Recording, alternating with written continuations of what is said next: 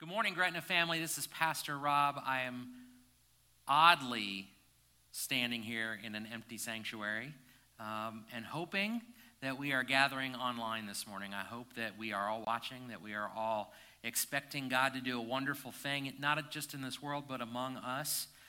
We know that that is such an important part of what it means to be a follower of Jesus Christ, and we'll get into some of that more this morning. I want to point out a couple of things to you, though. If you look on the right side of your screen, you will see a chat window. That small chat window has four people in it that are there just to respond to your texts and your needs and your prayers and all of the things that we need to do to communicate and connect with one another. Nita Wilkinson is there, Tom Beatty is there, Gregory Cloninger is there, and here's a secret, I'm there. Which leaves you maybe asking something. How can you be in both? Well, we're recording this actually on Sunday evening, and it's really, a lot of it is for two reasons. One, we're afraid the internet won't keep up if we have to stream it way out here in the cornfield. And two, this is our first shot at this, so we fully expect a whole lot of glitches and bumps, right? Yep. And we need a few minutes to try to work through those before we show it to you on Sunday morning. We are thankful that you are here with us.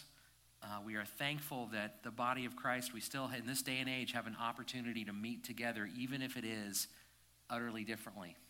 The way things are going to go, this morning I'm going to open us in a time of prayer.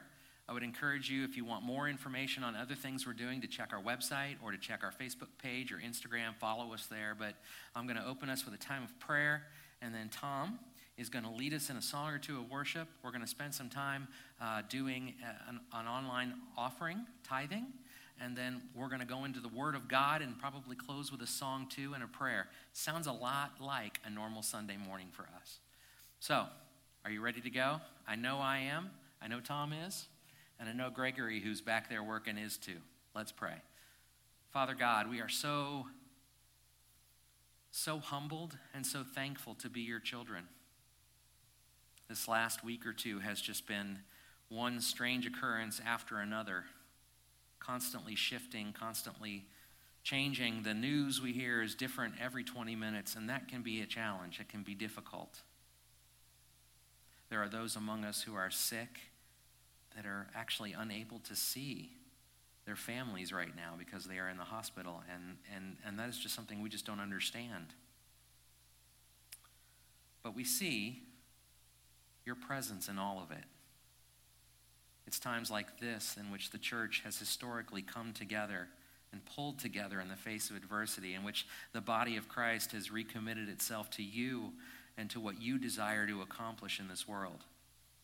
I believe that is very much one of those times. It's now. Father God, I pray a sense of peace and thankfulness upon all who are watching today and all who need to hear your word and hear of your Son. Please, Holy Spirit, we welcome you. We pray that you will be upon us throughout this entire service and that you will be on the lives of those we are connecting with on a Sunday morning and beyond. Thank you, Lord, for your strength, your mercy, and your grace, and most of all for your Son. It's in his name that we pray. Amen. What a blessing that is to have so many people in our church that can help us draw closer to him in music. Music's such a powerful thing. Tom is so gracious to do it this week. My hope is that we will kind of, throughout this, however long this takes, to get through this season with the virus, that we will rotate who comes in and who provides worship for us as members of our body. We have a supremely talented group of people. So if you want to find out who's going to do it, you're just going to have to watch every week to find out. So we've already mentioned it a couple times. This is weird. This is weird. When I'm preparing to speak and when I'm getting ready to speak, it's usually been after a morning of just seeing the people of God. And if I close my eyes, I can see it, right? I can see people coming through the door. I can see hands being shaken, and I can see hugs being given and prayers and smiling faces and sometimes tears of sadness and gathering with one another when we need to watch out for one another, to be the body of Christ together. There's even a few families that I can see coming in late, because you know you do every Sunday. And there's a few that I can see that I know will be out there as our security team, and I can see Tom and Daryl sitting behind the computers over there as our sound and lights and slides and computers, and I can see all those things. But right now, if I open my eyes back up, as I look out, I see empty pews, except for Tom and Gregory, but largely empty pews. As I was going through this week and kind of working on this, there was only one other time in my life I can think of when I felt this way. And it was with a restaurant company that I used to work for called The Cooker. And The Cooker was good to me. The Cooker is where I met my wife. The Cooker is where I started learning to appreciate and love people. It's really where I started learning whatever it is I know about leading.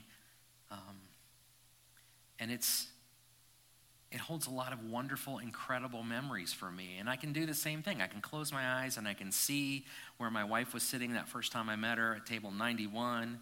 And I can see all the people bustling around in their white shirts and ties and green aprons. I can see it. But I left The Cooker because the company went bankrupt.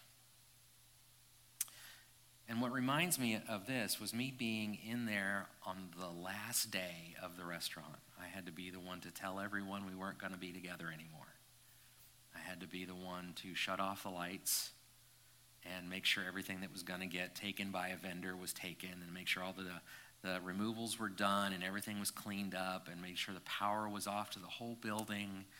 And I remember that moment of walking out the door and just kind of looking around and thinking, wow,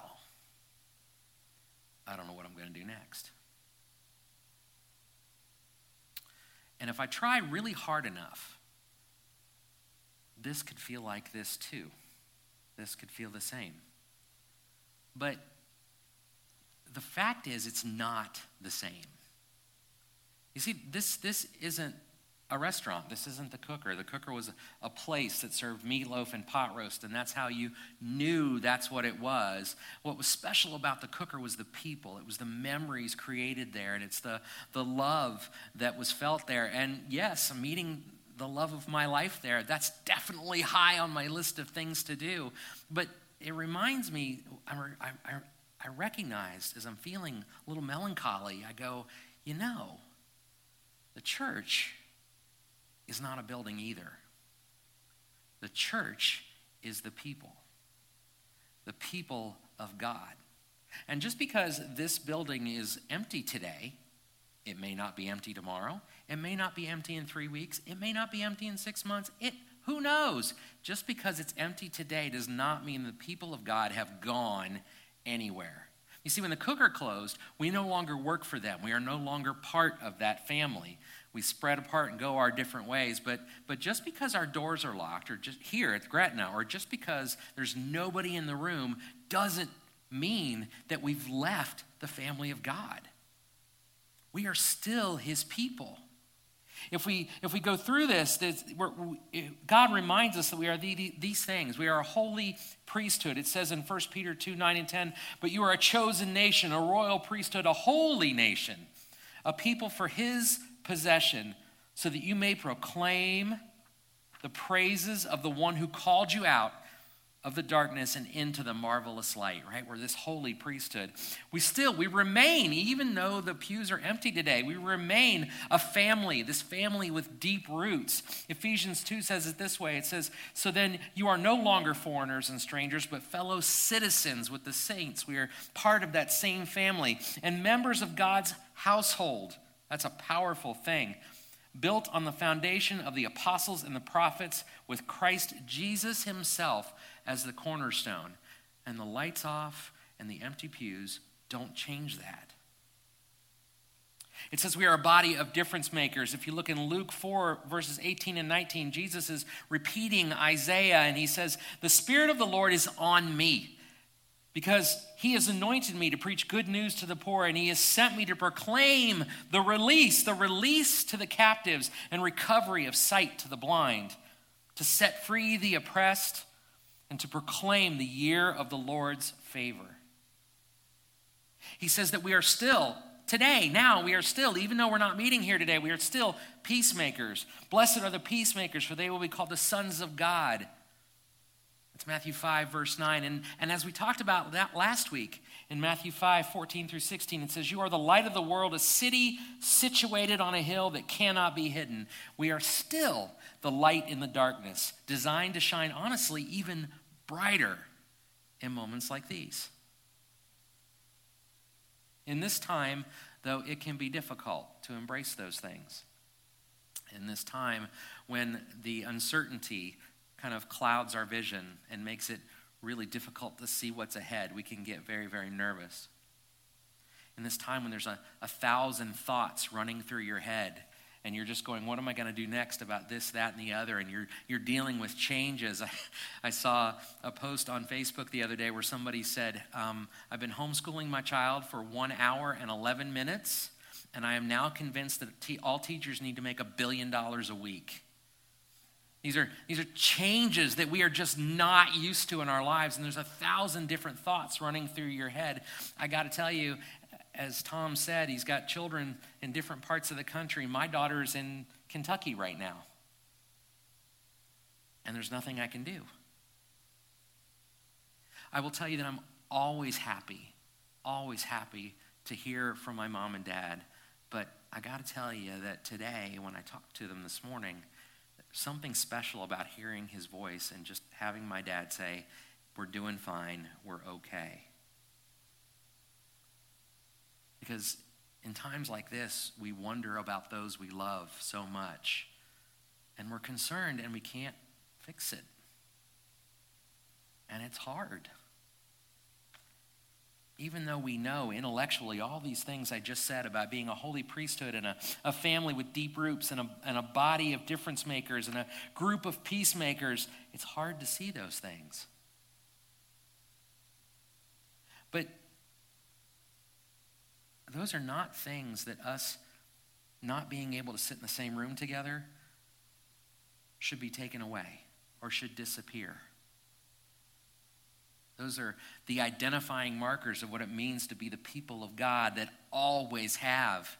And with that in mind, there's a couple of things I want to try to get to today. The first we've already kind of mentioned. It's the church is a people, not a place.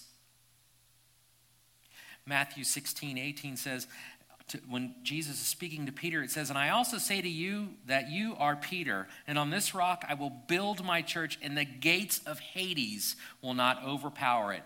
Still the same church. We are empowered by the Holy Spirit for a mission. Acts 1, 7 and 8 says, he said this to them. This is Jesus speaking to his apostles. "It is not for you to know the times or periods that the Father has set by his own authority." I don't know about you, but I'd really like to know what's going on here. But I can't.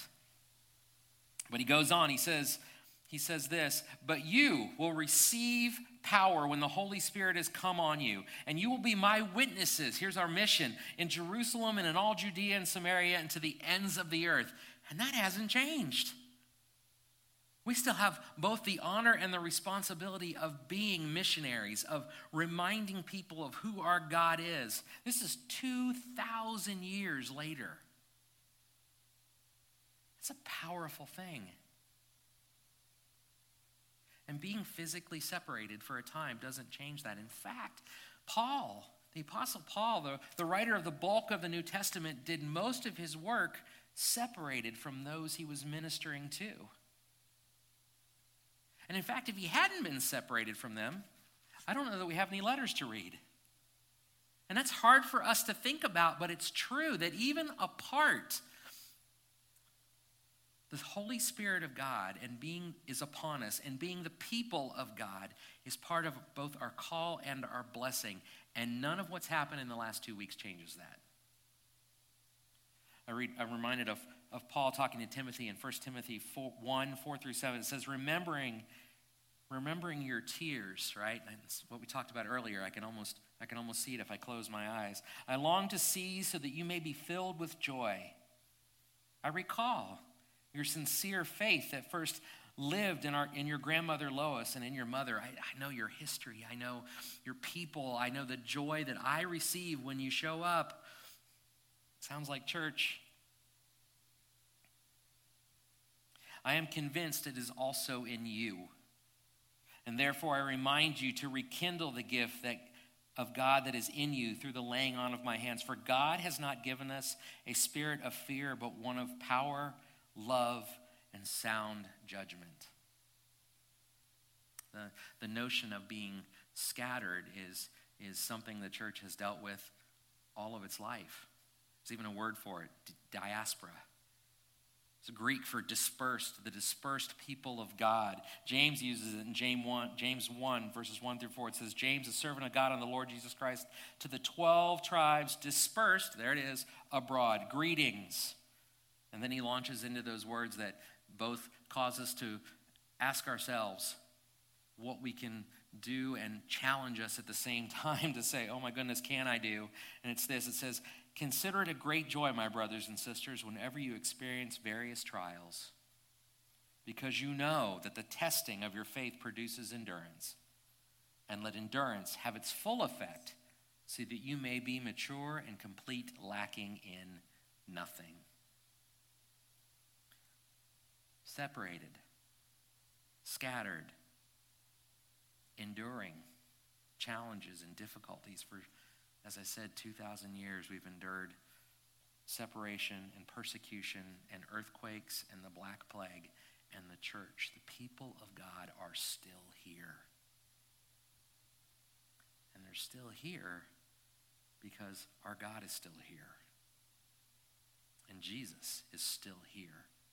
John 3:16 that we love to recite, it says, for God so loved the world in this way, he gave his one and only son so that everyone who believes in him will not perish, but have eternal life. Not temporary, not partial, eternal. None of that is changed by the circumstances we are in. And we would do well to remember that in this time. To embrace that role, to embrace that reality, to embrace the notion that we are called as the people of God. And nothing can separate us from him. The second thing I want to remind us of this morning is what are the factors that define God's church? Because it's not a building. It's not even the ability to meet in the same room all of the time. Gathering is important. You know, I believe that with all my heart. I think it's critical to our walk with the Lord. But there are ways to gather, and we'll get into this in a second. There are ways to gather that aren't what we always think are the only ways to gather. So to try to figure this out, of what those defining characteristics of God's church are, we're going to go back to the beginning. We're going to go back to Acts chapter 2. This right after the time of Pentecost, when people have been speaking in tongues and hearing the word of God in their own language from all over the world, inexplicably and totally amazed and in awe and just going, oh my goodness, and people are being healed and incredible things are happening. And we see this scene with the people of God together in Acts chapter 2, 40 through 47, and that tells us what it means to live as the people of God in a trying time. Let's read this real quick. It'll be up on your screen. So Acts chapter 2, it says, they devoted themselves to the apostles' teaching, to the fellowship of the breaking of bread, and to prayer. Everyone was filled with awe, and many wonders and signs were being performed through the apostles. Now all the believers were together and held all things in common. They sold their possessions and their property and distributed the proceeds to all as any had need. Every day they devoted themselves to meeting together in the temple, and they broke bread from house to house. They ate their food with joyful and sincere hearts, praising God and enjoying the favor of all the people. Every day the Lord added to their number those who were being saved. We learn first from this tiny little passage, 5 verses. We learn 7 things we learn from this.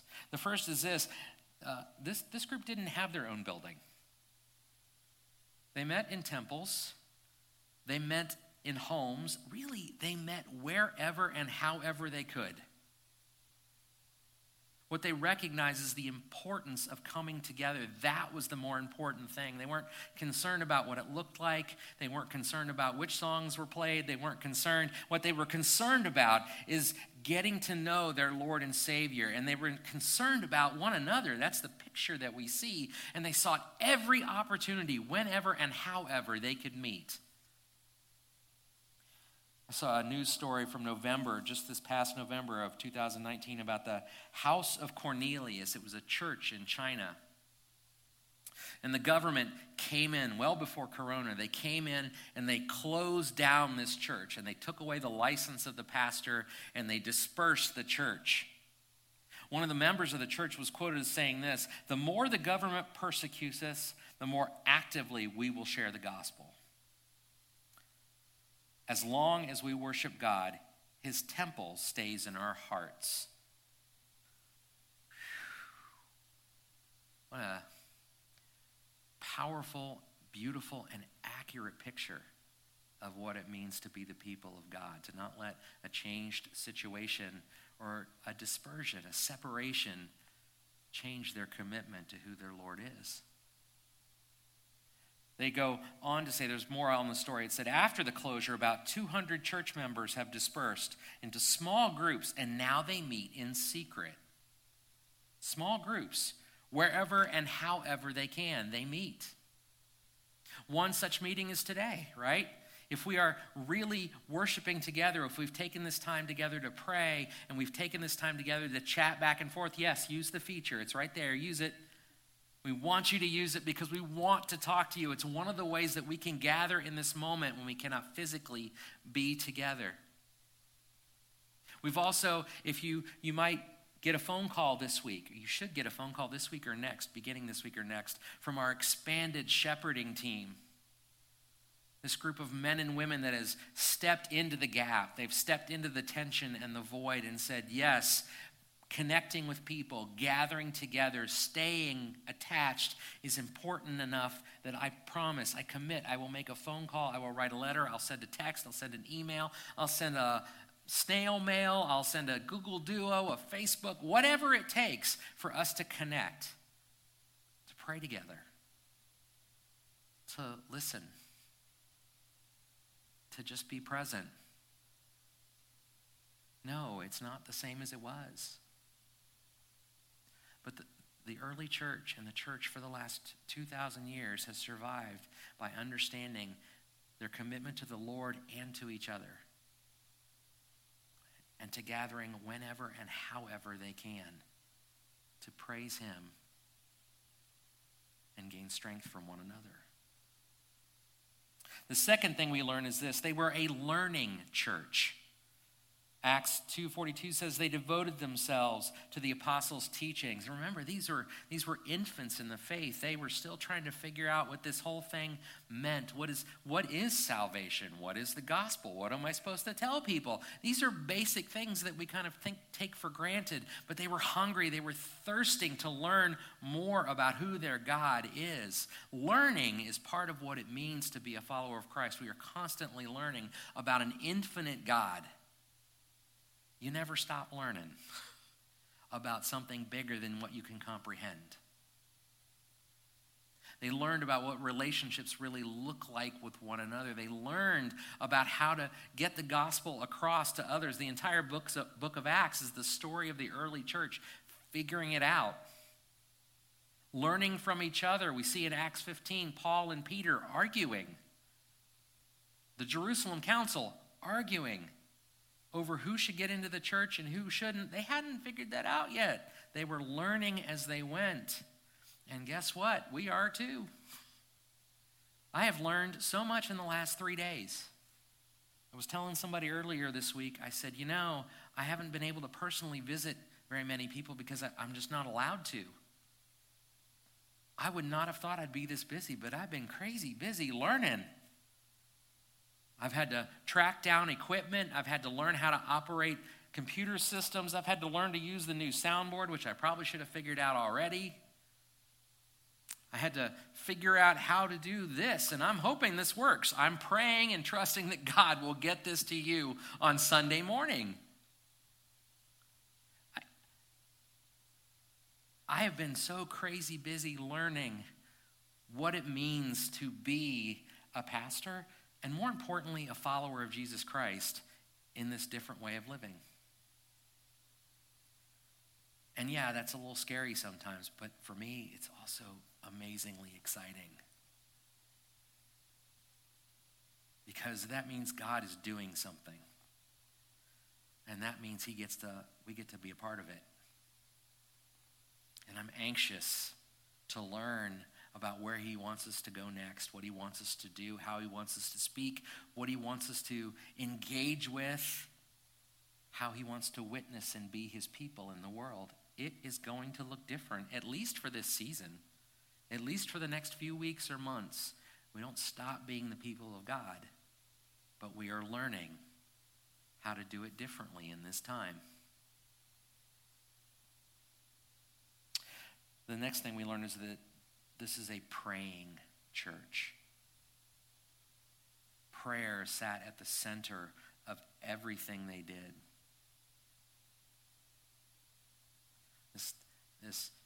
I've spent more time this week in prayer, as I know you all have too. It's amazing how much more we can lean in and begin to remember our commitments to pray and to draw closer to God when things go crazy. We're best off doing it when it's not going crazy. But now is a time when we really do need the strength of the Lord. We have to recognize that we are not going to be able to figure it all out ourselves. It is only him who will carry us. It is only him who will give us strength. It is only him for which we should be striving and trusting. That's hard to do. But a commitment to prayer recognizes that. It recognizes that he is our source of life, of things eternal, of healing and of salvation. He is our all in all. They knew that. So should we. I love this next one. They were an awe-filled church. Everyone was filled with awe. It says in Acts 2:43, everyone was filled with awe, and the many wonders and signs were being performed by the apostles. It's like one of my favorite movies is The Incredibles. And there's this scene in The Incredibles where Bob gets out of his car and he closes his door, and there's a little kid on a tricycle just sitting there blowing bubbles. And Bob says, "What are you waiting on?" And the kid says, "I don't know, something amazing." This church, this body of believers, fully expected God to do something amazing, not once in a blue moon, but on a daily basis. They were filled with awe at the healing that he could provide in their lives, both spiritually and physically. They were in awe at their gained understanding of what it meant to know the Lord and to follow the Lord and to see things in light of eternity. It changed the entire way they look at the world, and truthfully, they expected it to be even more amazing when they got up today than it was yesterday. And they expected that to continue always, to be amazed. I don't know about you, but we can get into a pattern where we lose sight of the awesomeness of our God, because everything becomes normal and everything becomes mundane. The truth is, human beings take almost everything for granted the longer it stays the same as a given. We forget the many gifts we've been given, and we forget the awesome things that the Lord has done and is still doing in our lives. This first church cultivated that spirit of awe cultivated that spirit of saying, God will do something incredible today. I know he will. I just have to watch for it. And I just have to praise the daylights out of him when it shows up. What a time that we're in right now. Could it be for a time such as this that we need to rekindle that awe? Remind ourselves and the world who our God is, because it needs it bad.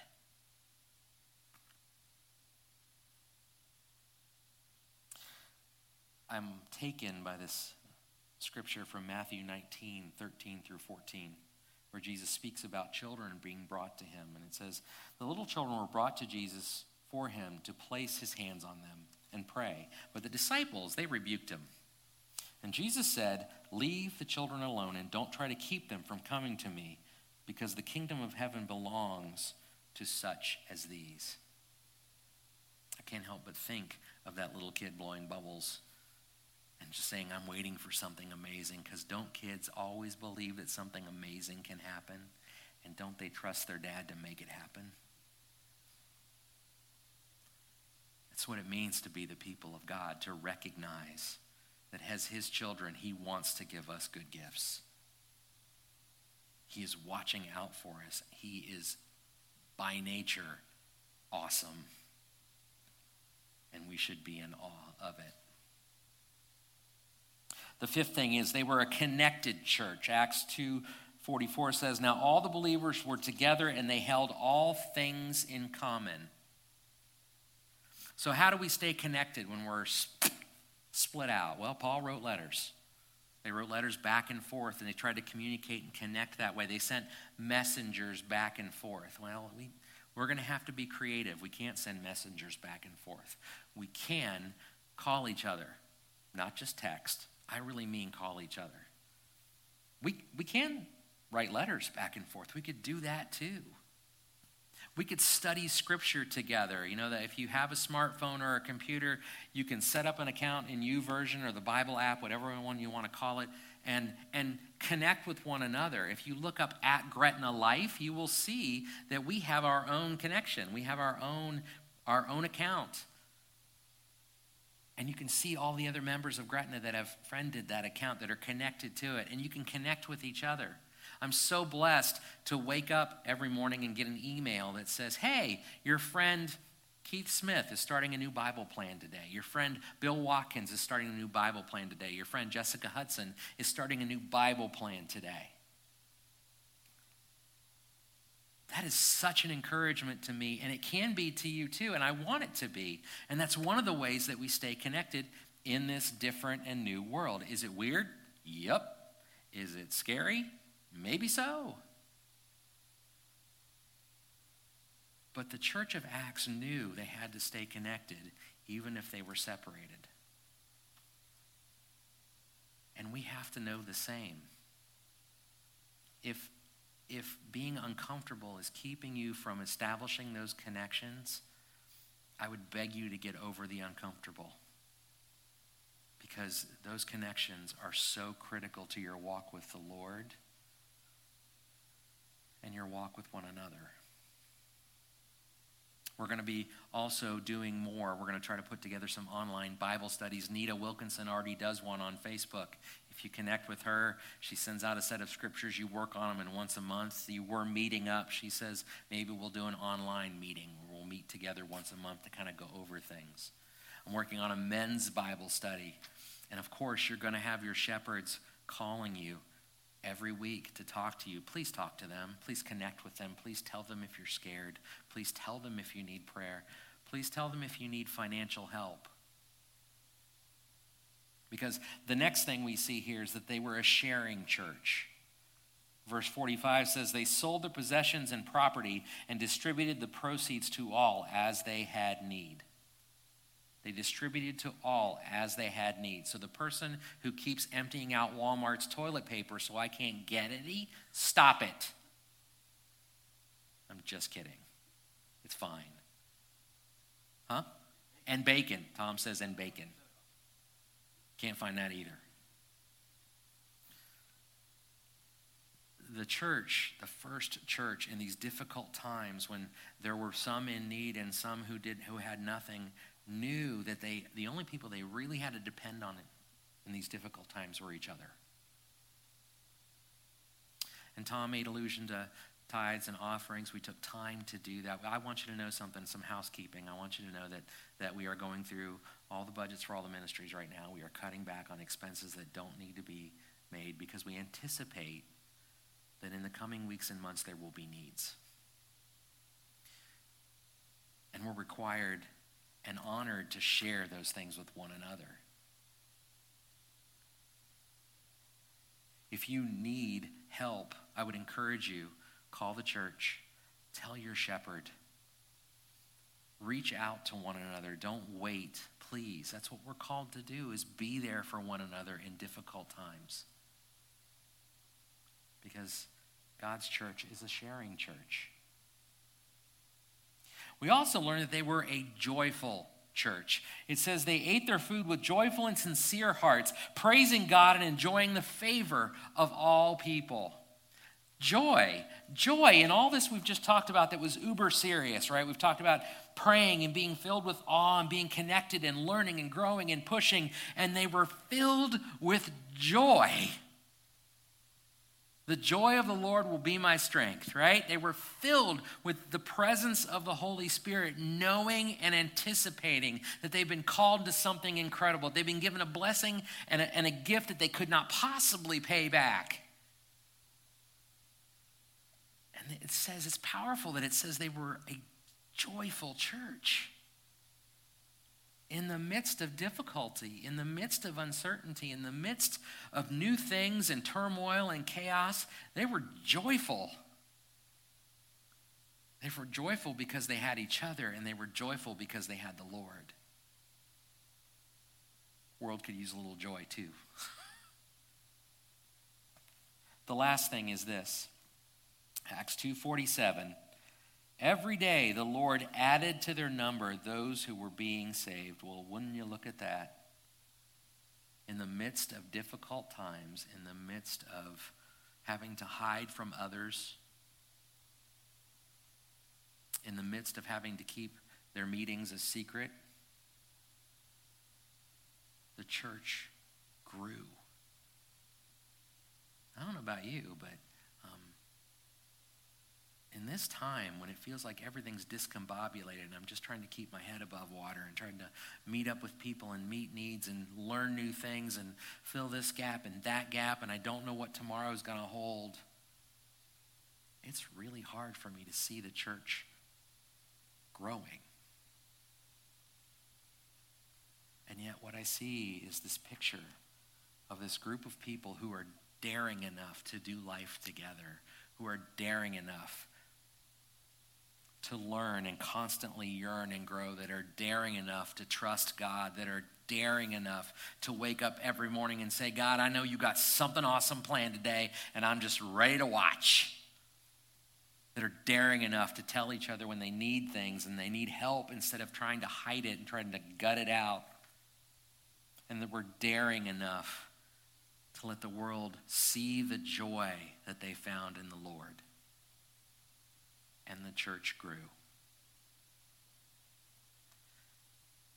I really do believe that the church can grow in this time. That it can multiply its influence in the world around us. Today I came home and my wife was crying because the governor, Mike DeWine, read Psalm 23 out loud on the news because a friend of his had died and he was sad. And he was turning to the Lord.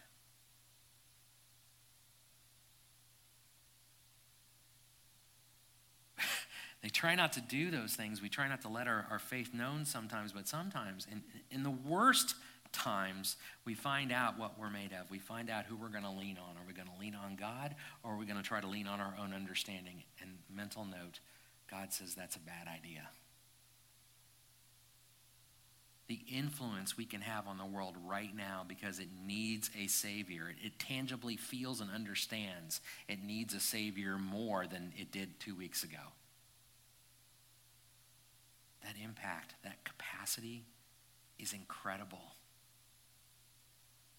And it's in those situations throughout the life of the church in which it has grown and flourished.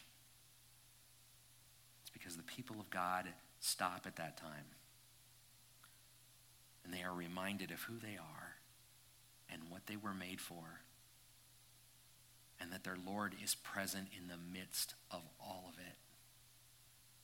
And that is a light that no one can deny seeing. Be that. I hope you're lighting up the chat board with prayers right now.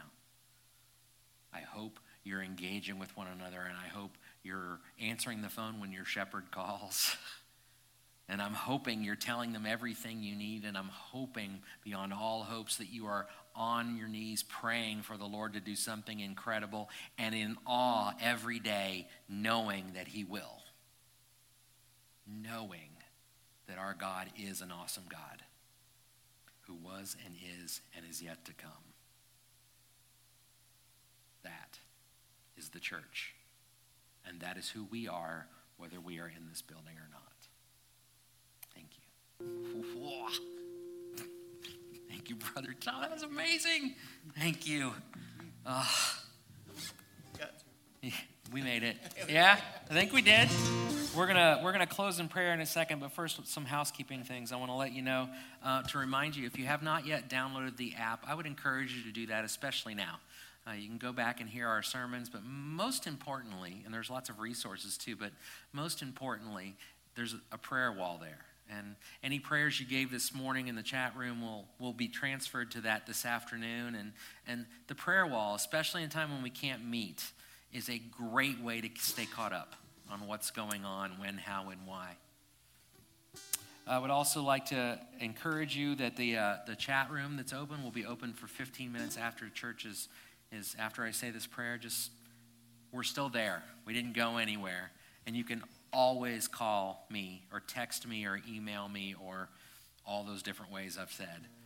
Happily, I will talk to you and speak with you, because I have a God to tell you about who's pretty amazing.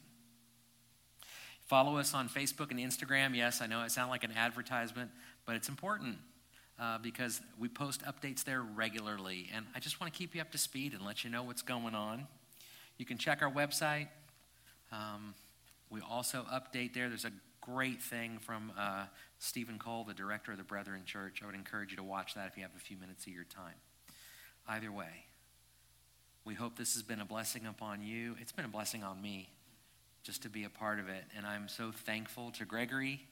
I'm thankful for the Vineyard Church for loaning us equipment to pull this off. Thank you, especially Garrett Oliver. I'm thankful Brian at JCR Studios for being willing to take my phone calls in a panic today and going, I need help. And him saying, I got your back, brother. Why? Because we're the church. And we're here for one another. So let's close in prayer. Father God, oh, what an honor it is to serve you. We know you told your prophet Joshua to be strong and courageous, and you repeated that phrase so often, not because I would guess because he was already strong and courageous, but because he needed the encouragement. In times when we feel overwhelmed, times such as now when things seem difficult and upended and out of control, Lord God, we need your encouragement and we need your strength. We thank you for the opportunity to read your word, to dig deeply into it. We thank you for the many ways you've given us that we can connect with one another in this time. And we are thankful that your Spirit is present. We are thankful that you provide for us. We are thankful that you let us be your light in the world. I pray a blessing upon all those who are watching and here. May the Lord bless you and keep you. May his face shine upon you. May he grant you favor and give you peace. Thank you. And remember, we are the church. We are his people. He has anointed us. He has empowered us. And he walks with us in this world. It is in Jesus' holy name that we pray. Amen. Thank you for joining us today.